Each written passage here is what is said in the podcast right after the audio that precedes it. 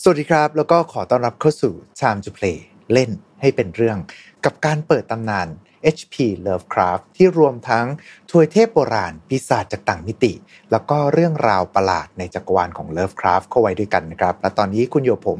นายโปจิครับ ทุกทุกท่านเนี่ยที่ชื่นชอบเรื่องราวของ Lovecraft ก็น่าจะติดตามผลงานสยองขวัญ จากนักเขียนท่านอื่น ๆ ด้วยใช่ไหมล่ะครับ แล้วก็หนึ่งในนั้นเนี่ย ก็คงจะเป็นอาจารย์จุนจิอิโตะที่เป็นนักวาดมังงะที่มีผลงานสยองขวัญต่างๆ มากมาย และหนึ่งในเรื่องราวสยองขวัญนนั้น กลับมีความเป็นเลิฟคราฟสูงมาก จนเป็นที่ฮือฮาในหมู่นักอ่าน และเรื่องราวนั้นก็คือเรมินะ ดาวมรณะครับ แต่รู้หรือไม่ว่าในส่วนของตัวเลิฟคราฟเองนั้นเนี่ยก็มีเรื่องราวของดาวมรณะด้วยเช่นเดียวกัน แล้วก็น่าที่จะเป็นต้นกำเนิดของเรมินะดวงนี้ กับดาวที่มีชื่อว่าโกรธดาวที่สร้างความวิบัติไปทุกโถนแห่ง ทุกๆทที่ที่มันเคลื่อนผ่าน เรื่องราวของโกรธนี้จะเป็นอย่างไร ขอเชิญทุกท่านเตรียมค่าสติ sanity ไว้พร้อม แล้วมาร่วมดำดิ่งกันกับ Time to Play ของเราในวันนี้ครับ Final f i l e Storytelling Workshop เรียนรู้การเล่าเรื่องกับ แฮมทัชพล host รายการ Final f i l e Podcast ในวันที่ 11 และ 12 กุมภาพันธ์นี้ เวิร์กช็อปนี้จะพาทุกคนไปเจาะลึกเบื้องหลังการผลิตรายการ Final f i l e Podcast ตั้งแต่ต้นจนจบเลยนะครับ พร้อมสอนทักษะการเล่าคดีให้น่าติดตาม ที่อัดแน่นไปด้วยความรู้ อุปกรณ์ และประสบการณ์จากทีมงานมืออาชีพ ราคาอยู่ที่ 3,500 บาทต่อหนึ่งที่นั่ง และมีจำนวนจำกัดเพียงวันละ 20 ที่นั่งเท่านั้น ขายบัตรตั้งแต่วันที่ 13 มกราคมทาง Line Official Mission to the Moon และสำหรับวันนี้นะครับผู้ที่จะมาร่วมพูดคุยกับเรานะครับจะเป็นใครไปไม่ได้ นอกจากคุณซิดแอดมิน Lovecraftian Thailand แล้วก็เจ้าของเพจ เรื่องเล่าจากข้างใต้ผืนฟ้าที่ไร้แสง สวัสดีครับคุณซิดสวัสดีท่านผู้ฟังทุกคนแล้วก็สวัสดีพี่โปจิด้วยครับผม ครับสำหรับเรื่องราวของ Ghroth เองนี่ก็ถือว่าเป็นหนึ่งในเรื่องที่มีอ่า ช่องคอมเมนต์ขอมามากที่สุดเลยนะครับผมเพราะว่ามีความใกล้เคียงกับสื่อที่อ่านกันก็คือน่าจะเป็นคนที่อ่านเรื่องของดาวมรณะเรมินะมาอันนั้นนะฮะแต่จริงๆแล้วเรื่องราวเนี่ยฮะก็เรื่องราวคล้ายๆกันนะฮะกับครับเลเลมินาเนี่ยก็เคยถูกเขียนมาก่อน แล้วก็เป็นส่วนอืมหนึ่งของการ์ตูนมีตอสเหมือนกันอืมครับ แต่ว่าตัวผลงานนี้มันไม่ใช่ผลงานของ Lovecraft โดยตรงถูกไหมฮะอ่าฮะเพราะผลงานชิ้นเนี่ย จะถูกหมายถึงไอเทพตัวเนี้ยนะฮะครับจะถูกสร้างขึ้นโดยนักเขียนอีกท่านหนึ่ง และเป็นอืมนักเขียนชาวอังกฤษที่ชื่อว่าคุณแรมซี่แคมเบลอ่าโดยผลงานเอ่อโดยเรื่องแรกเนี่ยที่มันโผล่มาเนี่ยต้องย้อนกลับไปถึงประมาณปี 1960 กว่าๆนู่นเลยฮะอืมครับสำหรับเรื่องแรกที่โผล่มาคือเรื่องอะไรครับอ่าเรื่องเรื่องแรกนะฮะที่ถูกที่มีการเอ่ยถึงอะไอเทพตัวเนี้ยอืมโดยที่ยังไม่ได้เอ่ยนามนะ ก็จะเป็นเรื่องเอ่ อ Insects from Shaggai อ่าอืมก็คือแมลงแห่ง Shaggai ครับผม แต่ในเรื่องนั้นน่ะ จะไม่มีการเอ่ยถึงชื่ออืมครับ ซึ่งเราก็คงไม่เล่าแบบว่าเรื่องราวเกี่ยวกับแมลงแห่ง Shaggai อะฮะทั้งเรื่องนะก็แค่อืมตัดส่วนว่าไอองค์ประกอบที่มีส่วนเกี่ยวข้องกับไอดาวเคอนี้มาก็พอ อืมครับผม ซึ่งเรื่องเล่าเนี่ยก็มีอยู่ว่าแต่เดิมเนี่ยดาวเคราะห์ที่ไอ้แมลงแชกไก่เนี่ยอาศัยอยู่ ก็คือดาวเคราะห์ที่ชื่อว่าแชกไก่อะแหละ อืม ซึ่งไอ้ดาวซึ่งไอ้ดาวเคราะห์ดวงเนี้ยแต่เดิม แต่เดิมเนี่ยก็จะเป็นยังไงดีล่ะเป็นดาวเคราะห์ที่วนรอบอยู่เอ่อดาวฤกษ์คู่ประมาณเนี้ยอืมแล้วก็เปล่งแสงแบบว่าสีมรกตออกมา แต่อยู่มาวันหนึ่งอะก็มีวัตถุประหลาดบนฟากฟ้าเนี่ยปรากฏขึ้นครับอืมซึ่งไอ้วัตถุประหลาดบนฟากฟ้าเนี่ยตอนแรกก็เห็นแบบว่าเป็นแสงสวแสงสว่างอยู่ไกลๆอะเป็นจุดอืมแบบว่าคล้ายๆลูกเพลิงอย่างเงี้ยอยู่ไกลๆแต่แล้วมันก็ค่อยๆใกล้เข้ามาใกล้เข้ามาเรื่อยๆจนกระทั่งในวันที่สามเนี่ยไอ้สิ่งเนี่ยมันก็ปรากฏอยู่เต็มฟ้าเลย เออ แบบว่าเป็นลูกกลมๆเต็มฟ้าเนี่ยแล้วก็บดบังดาวฤกษ์คู่ที่แบบว่าทอแสงสีมมรกตไปเลยประมาณนั้นนะฮะครับแล้วไอ้วัตถุบนฟ้าเนี่ยก็ได้เปล่งแสงสว่างสีแดงจ้าออกมาเลย อืมอืม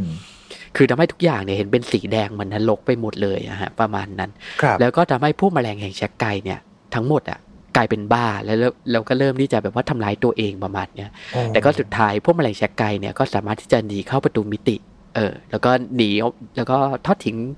ดาวบ้านเกิดของมันเนี่ย อืม ไปที่อื่น และนั่นก็คือบทบาทแรก ที่แบบว่าไอ้ดาวดวงเนี้ยได้โผล่ออกมาในเรื่องเล่าของลุงลัมซี่แคมเบลครับแต่ว่า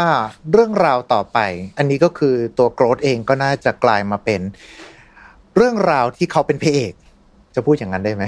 ตัวเอกแล้วกันอืมจะเรียกว่าเป็นยังไงดีว่าเป็นอสุรกายที่นำมาซึ่งจุดสิ้นสุดของมนุษยชาติดีกว่า ครับ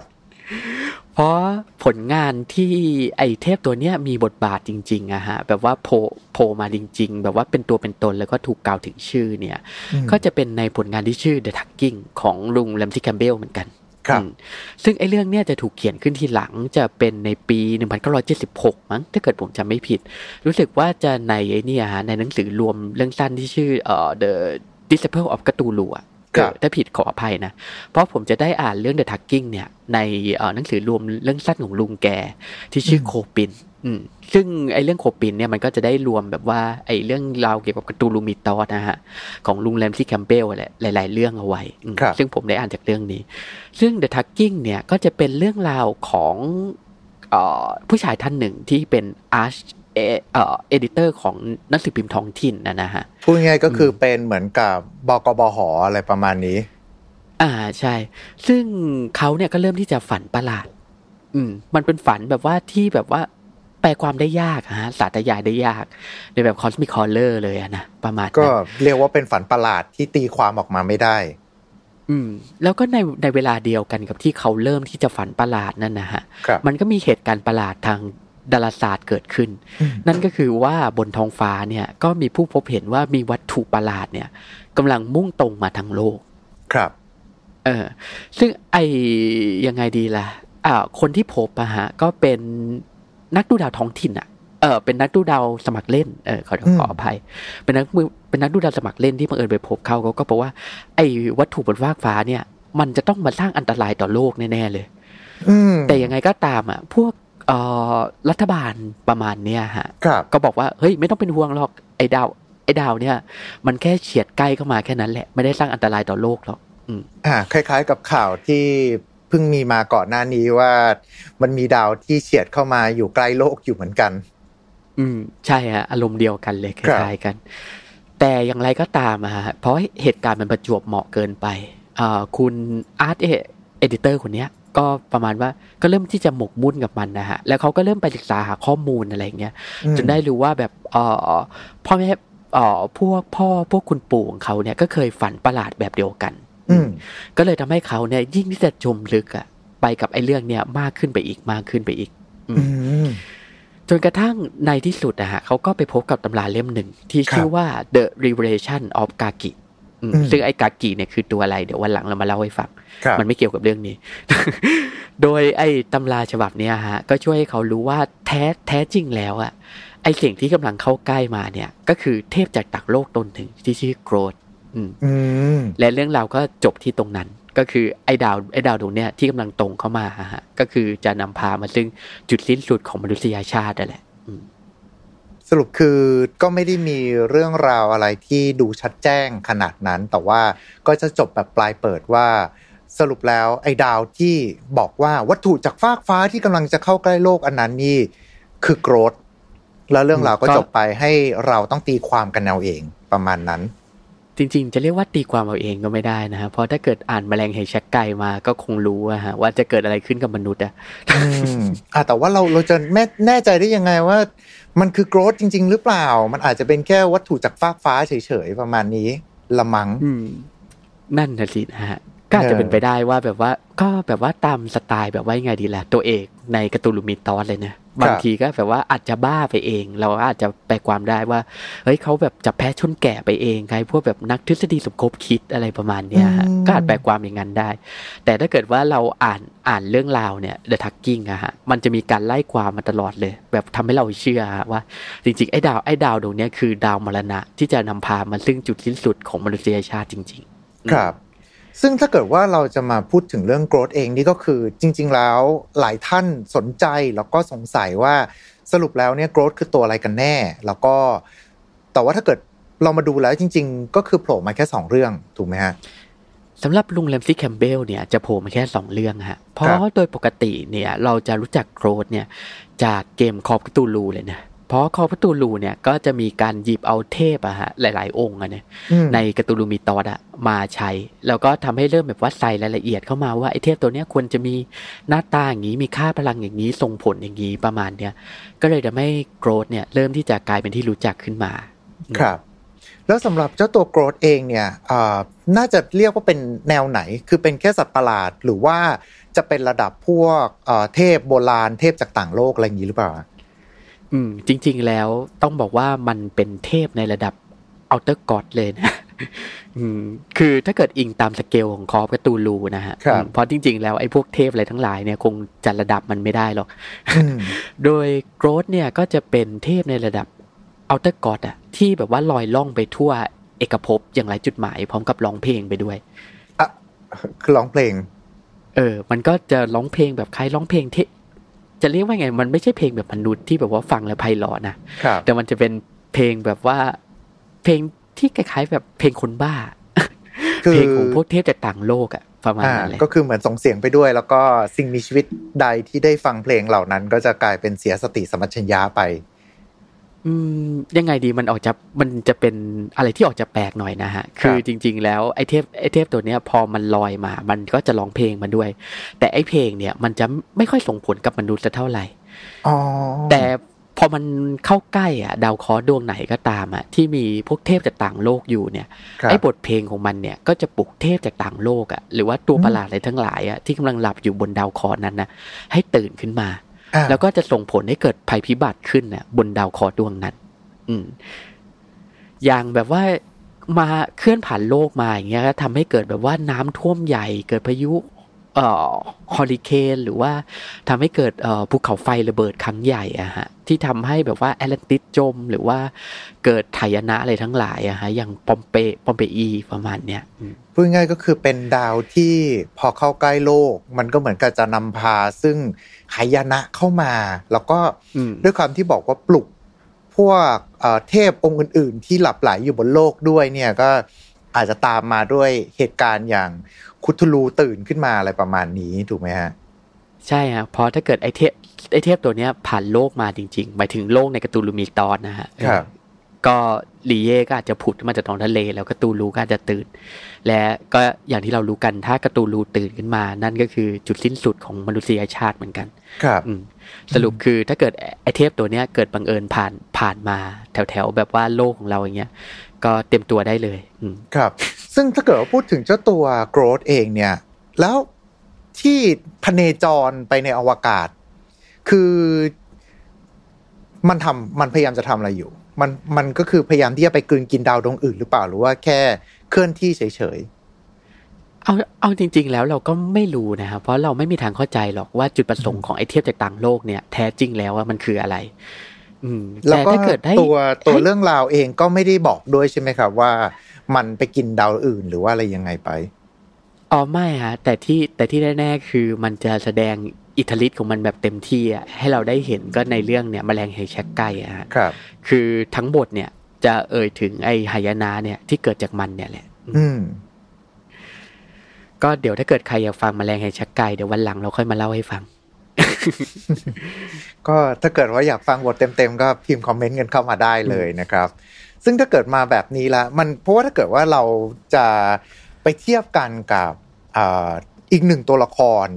ที่เรียกได้ว่ามีผลกับอ่าสื่อในยุคหลังๆ ก็คืออย่างอืมเรมินะ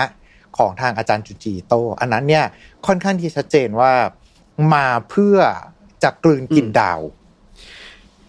เออ แล้วก็สำหรับตัว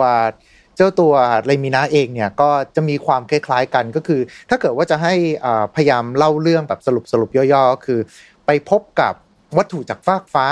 แล้วก็ไปตั้งชื่อว่าอะตัวนักวิทยาศาสตร์ คนที่เจอก็เลยตั้งชื่อตามลูกสาวเขาว่าแบบเออดาวดวงนี้ชื่อเรมินานะ ปรากฏว่าตัวลูกสาวก็ได้รับความนิยมเหมือนกับว่าอ้าวไอดาวดวงนี้แบบทุกคนทั่วโลกสนใจอะตั้งชื่อเหมือนกับลูกสาวของด็อกเตอร์คนนี้คนก็เลยเหมือนไปอวยยศ หรือว่าเหมือนกับให้ความสนใจกับเด็กผู้หญิงคนนี้มาก จนกระทั่งกลายมาเป็นเหมือนกับดาราช่วงค่ำคืน แต่ว่าพอเข้ามาดูใกล้ๆปุ๊บแล้วปรากฏว่าไอ้ดาวดวงเนี้ยกำลังเป็นดาวที่กำลังจะทำให้มวลมนุษยชาติเนี่ยถึงความล่มสลาย คนก็เลยเปลี่ยนจากการชื่นชมตัวละครเรมินะ กลายมาเป็นพยายามที่จะจับเรียกว่าไงธอบูดีชอะพยายามที่จะ จับเธอบูชายัน หรือว่าโยนความโกรธเกรี้ยวทั้งหมดที่ตัวเองกำลังจะต้องจบชีวิตเนี่ยไปกับเด็กผู้หญิงคนนี้ และสุดท้ายก็กลายเป็นว่า ทั้งโลกก็พบกับภัยพิบัติ แล้วด้วยความที่เขียนแบบจุนจีโตเองเนี่ย อันนี้ก็ถือว่าเป็นอีกหนึ่งผลงานที่แนะนำให้ไปอ่านกันนะครับ เพราะว่าเป็นการเขียนงานที่เราจะเห็นได้ถึงท่าแท้ของมนุษย์ ผมใช้คำนี้ละกันเราจะเห็น จริง ๆ แล้วผมมองว่างานเลมินาเป็นเหมือนกับงานที่ทางจุนจิโตเนี่ยค่อนข้างที่จะเขียนแล้วก็พยายามที่จะกัดจิกมนุษยชาติระดับหนึ่ง ไม่ว่าจะเป็นทั้งเรื่องของการกระทำความแพนิคต่างๆ ที่มันเกิดขึ้น ความวินาศที่ต่อให้ดาวมันยังมาไม่ถึง แต่มนุษย์ก็เหมือนว่าเออเหมือนกับว่าทั้ง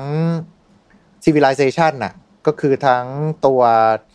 ความเป็นอยู่ทุกอย่างอะ เหมือนมนุษยชาติก็ล่มกันตั้งแต่ตอนที่รู้ว่าตัวเองกำลังจะต้องตายแล้ว รวมไปถึงเราก็จะเห็นการตัดสินใจอะไรแปลกๆของมนุษย์ไม่ว่าจะเป็นทั้งการพยายามเอาชีวิตรอด หรือว่าการที่พยายามจะทำทุกอย่างเพื่อให้ตัวเองเนี่ยรอดพ้นจากจุดๆนั้นไปได้ แต่สุดท้ายก็จบลงด้วยความวินาศแล้วก็มีตอนจบที่เป็นลักษณะของปลายเปิดเหมือนกันประมาณนี้ครับ อันนี้ก็ถือว่าเป็นอีกหนึ่งผลงานที่เรามองว่ามันมีความเป็นเลิฟคราฟสูงมากของจุนจีโต้รวมไปถึงตัวจุนจีโต้เองเนี่ยก็หยิบยก ผมเข้าใจว่าน่าจะได้รับแรงบันดาลใจมาจากโกดหรือเปล่า ดาวเลมินาเนี่ย มันก็เป็นเรื่องที่บอกยากนะฮะอืมเพราะอย่างโกรธเนี่ยก็จะโผล่มาตั้งแต่ปี 1914แหละอืมหรือว่าถูกก ว่าจะอุเออเอยถึงชื่อเนี่ยก็จะเป็นปี1976 ใช่ไหมครับแต่อย่างเรมินาเนี่ยก็ถ้าเกิดจำไม่ผิดจะเป็นปี 2000 ต้นๆใช่ไหมถ้าเกิดผมสองจำไม่พันผิดห้ามั้งถ้าเกิดผมตะกี้ผมไปหาข้อมูลในวิกิมา อืม ก็อาจจะเป็นไปได้นะ แบบว่ายังไงดีล่ะ อาจารย์จุนจิแกเห็น เอ้ย ไอเดียมันดีนะ ก็เลยเอาไปใช้ แต่ก็ไม่แน่มันอาจจะแค่บังเอิญเหมือนกันก็ได้อ่าเพแต่ว่าราะดูเทพสองตัวเนี่ยก็มีรูปร่างหน้าตาแบบค่อนข้างจะต่างกันอยู่พอสมควรนะ ครับอืมแต่ว่าดูดูจากลักษณะเวลาเรื่องงานเขียนแล้วแอบรู้สึกว่าเหมือนเอามาต่อยอดอะความรู้สึกผมนะ ผมไม่แน่ใจว่าจริง ๆ แล้วเรื่องราวเป็นยังไง แต่ว่าจากการคาดการณ์จากที่ดูมาก็รู้สึกว่าจริง ๆ แล้วเหมือนอาจารย์จุนจีโตเหมือนอ่านเรื่องโกรธมาแล้วก็ แต่ว่าโกรธมันแค่จบตรงที่ว่าเรารู้แค่โกรธกำลังจะเข้ามาเฉยๆแล้วเรื่องราวก็จบไปที่เดอะทักกิ้งใช่ไหมฮะแต่ว่าอืมในมุมกลับกันเนี่ย เจ้าโกรธเองเอเรื่องราวที่มันจบตรงนั้น อาจารย์แกก็เลยเอามาเขียนต่อว่า แล้วถ้าเกิดโกรธเข้ามาจริง ๆ ล่ะ จะเป็นยังไง ไม่ว่าจะเป็นทั้งการล่มสลายของอารยธรรมของมนุษย์ หรือว่าการที่เจ้าปีศาจตัวเนี้ยมันพยายามที่จะเล่นกับโลกของเราอะเพราะผมจำได้ว่ามันจะมีซีนที่ประทับใจมากคือเจ้าเรมินาเนี่ย เอาลิ้นกวาดไปที่โลก แล้วทำให้โลกมันหมุน แล้วพอโลกมันหมุนด้วยความเร็วสูงเสร็จปุ๊บเนี่ย มันกลายเป็นว่าคนก็อยู่ในจุดที่เอ่อเหมือนกับแรงโน้มถ่วง ไม่มีผลแล้วอะไรประมาณเนี้ยครับ แล้วก็ทำให้มนุษยชาติเนี่ย เกิดความมันมีความเพี้ยนเพียนๆที่เกิดขึ้นนะ จุดจุดๆนั้นอยู่ ซึ่งผมไม่คิดว่ามันจะตรงตามหลักฟิสิกส์หรอกนะ ครับผม ครับ แต่สำหรับอืมเรื่องแต่ละอ่า เชิญครับ แต่พูดถึงรูปลักษณ์ก็ต่างพอสมควรนะ เพราะจริง ๆ แล้วตัวโกรธเนี่ยฮะ ก็จะไม่มีปาก อืมเพราะจริง ๆ รูปลักษณ์ของโกรธเนี่ยก็จะถูกอธิบายไว้ว่า คล้าย ๆ แบบว่าวัตถุบนฟากฟ้า คล้ายดาวเคราะห์ดาวเคราะห์น้อยดวงเล็ก ๆ หรือว่าคล้ายดวงจันทร์อย่างเงี้ยครับแต่มันจะมีรอยแยกอะฮะรอยแยกคล้ายๆแบบเป็นเหวลึกอย่างเงี้ยฮะอืมก็คือโดยปกติไอ้เหวลึกเนี่ยมันจะปิดอยู่ตลอด แต่พอถ้าเกิดว่าเราส่องกล้องเข้าไปใกล้ๆอะอืมอืม คล้ายแบบว่าตัวเอกในเรื่องเงี้ยแบบส่องเทเลสโคปขึ้นไปอะฮะเราก็จะเห็นว่าแท้จริงแล้วอะไอ้บนรอยแยกเนี่ย มันมีดวงตาอยู่ข้างในอืมเออ แต่มันจะไม่มีปากอืมแต่เลมินาเนี่ยจะมีปากใช่ไหมอืมใช่คืออย่างแต่ว่าหลักๆ คือจะมีดวงตาเหมือนกันประมาณเนี้ย แต่ว่าก็จะมีมีส่วนที่เป็นปากออกมาด้วย อืม แต่จะว่าไปถ้ามันไม่มีปากมันก็ร้องเพลงไม่ได้หรือเปล่า มันอาจจะส่งเสียงด้วยวิธีการ resonance แบบอื่นหรือเปล่าคุณขยับอะไรสักอย่างหนึ่งเพื่อให้มันเกิดเสียงออกมาประมาณนี้แต่ว่าซึ่งในภายหลังเนี่ยตอน Cthulhu Mythos นะฮะก็จะมีการเพิ่มเติมว่าเอ่อ Ghroth เนี่ยก็เป็นหนึ่งใน Outer God อะที่วนเวียนอยู่ในนี่ด้วยนะ ที่วนเวียนอยู่ในตำหนักอะ Azathoth ด้วยอ่าเป็นอีกหนึ่งเทพเนี่ยที่ช่วยแบบว่าขับกล่อมอะ Azathoth ให้หลับประมาณนี้แปลว่านี่ก็อาจจะเป็นเหตุผลที่ทำให้แบบว่ามันลอยล่องไปเรื่อยด้วยก็ได้นะ อืมอ่าฮะซึ่งถ้าเกิดมาแบบนี้แล้วแปลได้หรือเปล่าว่า ก็คืออันนี้ก็คือจะเป็นลักษณะของจักรวาลขยายที่มีคนมามาแต่งเติมเพิ่มถูกไหมครับ อ่าครับผม เพราะเรื่องของโกรธเนี่ยก็จะถูกแบบว่าแต่งเติมไปเรื่อยๆอะฮะอืมก็ตามแบบว่าเราอยากจะใช้ยังไงในแคมเปญอย่างเงี้ยก็มีคนมาแต่งเติมแต่งเติมเข้าไปเรื่อยๆอืมอืมซึ่งส่วนใหญ่แล้วเวลาตอนที่อ่าตอนที่เขาแต่งเติมขึ้นมาส่วนใหญ่เขาจะพูดถึงอะไรยังไงบ้างอืม โดยปกติแล้วก็มักจะเอ่ยถึงว่าไอตัวโกรธเนี่ยฮะก็แค่เคลื่อนผ่านมาเฉยๆแล้วก็ทำให้พวกเทพจากต่างโลกเนี่ยตื่นขึ้น หรือว่าบางทีก็จะเอ่ยถึงแบบว่าโกรธเนี่ยฮะเป็นหนึ่งในเทพอะที่วนเวียนอยู่ในตำหนักอาซาทอสที่คอยขับร้องอะครับบทเพลงของมัน เพื่อที่จะป้องกันไม่ให้อาซาทอสตื่นขึ้น คือบางทีเทพโกรธเนี่ยอาจอาจจะเป็นแบบว่าดาวเคราะห์อะที่แบบว่า ไม่ได้ตั้งใจอะที่จะแบบว่าสร้างหายนะให้แก่ดาวเคราะห์เลยทั้งหลาย แต่แค่อืมมันก็ลอยแล้วก็ร้องเพลงไปเรื่อยเพื่อกล่อมอาซาทอสแล้วก็พอดีไอ้บทเพลงเนี่ย มันทำให้เทพจากต่างโลกที่อยู่ใกล้อะได้ยิน แล้วก็ดันตื่นขึ้นมา ก็อาจจะเป็นไปได้ อืมผมแค่กำลังพยายามนึกอยู่ว่า ถ้าอย่างนั้นแล้วทำไมเพลงที่ขับกล่อมอาซาทอสที่เพื่อให้อาซาทอสยังคงหลับไหล แต่กลับไปทำให้ เทพองค์อื่นตื่นขึ้นมาซะอย่างนั้น อืม รรสนิยมไม่เหมือนกันมั้งอ่าเป็นไปได้เป็นไปได้ น่าจะเป็นประมาณนั้นนะฮะอืมแต่ว่าหลักๆ คือโกรธเองก็ไม่ได้มา เพราะว่าต้องการที่จะทำลายล้างอารยธรรม หรือว่าพยายามที่จะกลืนกินมนุษยชาติประมาณนี้ถูกไหมจะว่าไปเราก็ไม่รู้เหมือนกันนะฮะว่าหลังจากจบเรื่องเดอะทักกิ้งอะมันเกิดอะไรขึ้น แต่ถ้าครับเกิดให้ผมเดานะ ก็คิดว่ามนุษย์น่าจะจบแบบเดียวกับแมลงแห่งแชกไก่อะฮะอืม ก็คือแบบว่าโดนแสงสว่างสีแดงฉายลงมาปึ้งเสร็จแล้วคนที่แบบว่าโดนแสงสีแดงเนี่ย ก็แบบว่าคุมข้างกลายเป็นบ้าเริ่มทำร้ายตัวเอง หรือว่าฆ่ากันตายประมาณเนี้ยฮะครับถ้าให้ผมเดานะถ้าให้เดานะฮะก็ต้องก็ถือว่าเป็นเป็นอีกหนึ่งเรื่องที่เรียกได้ว่าน่าเป็นการสร้างสัตว์ประหลาด เป็นการสร้างเทพสิ เป็นการสร้างอืมเทพจากต่างโลกที่น่าสนใจมาก เพราะว่าสุดท้ายแล้วมันไม่ใช่ภัยพิบัติ ที่เราจะเห็นเป็นตัวตัวๆแต่ว่ามันกลายเป็นเรื่องของดาวเคราะห์ที่ไม่ว่าจะยังไงก็ตาม เราก็ไม่สามารถที่จะจัดการอะไรกับมันได้เลยครับประผมมาณนี้นะครับ ซึ่งลุงเลมซี่แคมเปลเนี่ยจะสร้างเทพเทพคล้ายๆกันเนี่ยฮะขึ้นมาหลายองค์เลยนะฮะคือเพียบเลยฮะแล้วก็จะเป็นเทพที่ค่อนข้างเด่นด้วย คือมีเอ่อ แต่ละตัวเนี่ยจะมีลักษณะเฉพาะเป็นของตัวเอง แล้วก็มีความน่าสะพรึงเป็นของตัวเองด้วย ซึ่งถ้ามีโอกาสอะเดี๋ยววันหลังเราจะมาค่อยไล่เรียงกัน ว่าไอเทพเหล่าเนี้ยมัน